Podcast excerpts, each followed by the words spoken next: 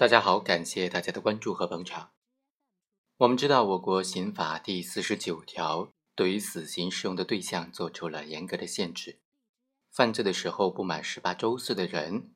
审判的时候怀孕的妇女都不适用死刑。审判的时候已经满了七十五周岁的人也不适用死刑。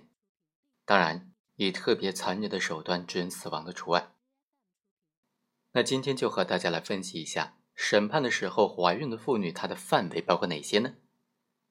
在办案过程当中，我们就遇到过这样一种情况，被告人呢在羁押期间是怀孕的，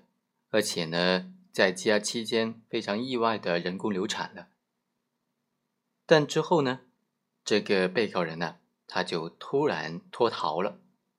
很多年之后才被公安机关再次抓获归案，再次进行审判。那对于这种情况能不能适用死刑呢？这种情况还算不算是审判的时候怀孕的妇女呢？今天就和大家来谈一谈这个问题。本案的这个主角韩某，他就做了这样一个事情，他就趁去做人工流产的这个机会逃跑了。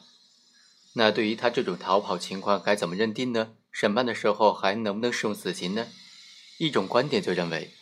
他趁着人工流产的机会逃跑，再次抓获的时候呢，已经是八年之后了，怀孕的事实早就不复存在了，所以不属于审判的时候怀孕的妇女。另外一种意见认为呢，在这种情况之下，对韩某也应当视为是审判的时候怀孕的妇女，不能适用死刑。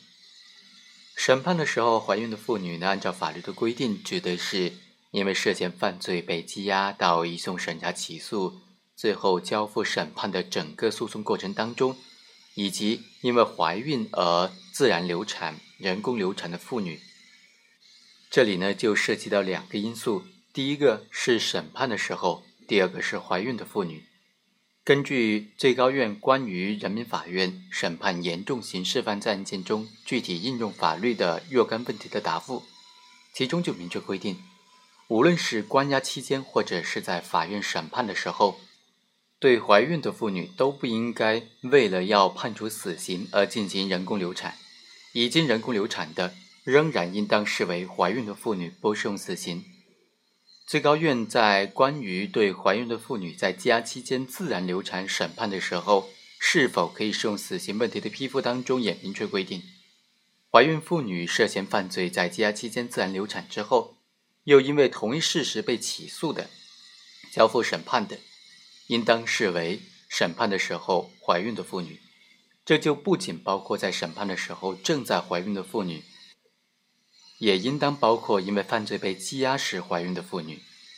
在审判之前呢，因为某种原因自然或者人工流产的妇女呢，也都适用于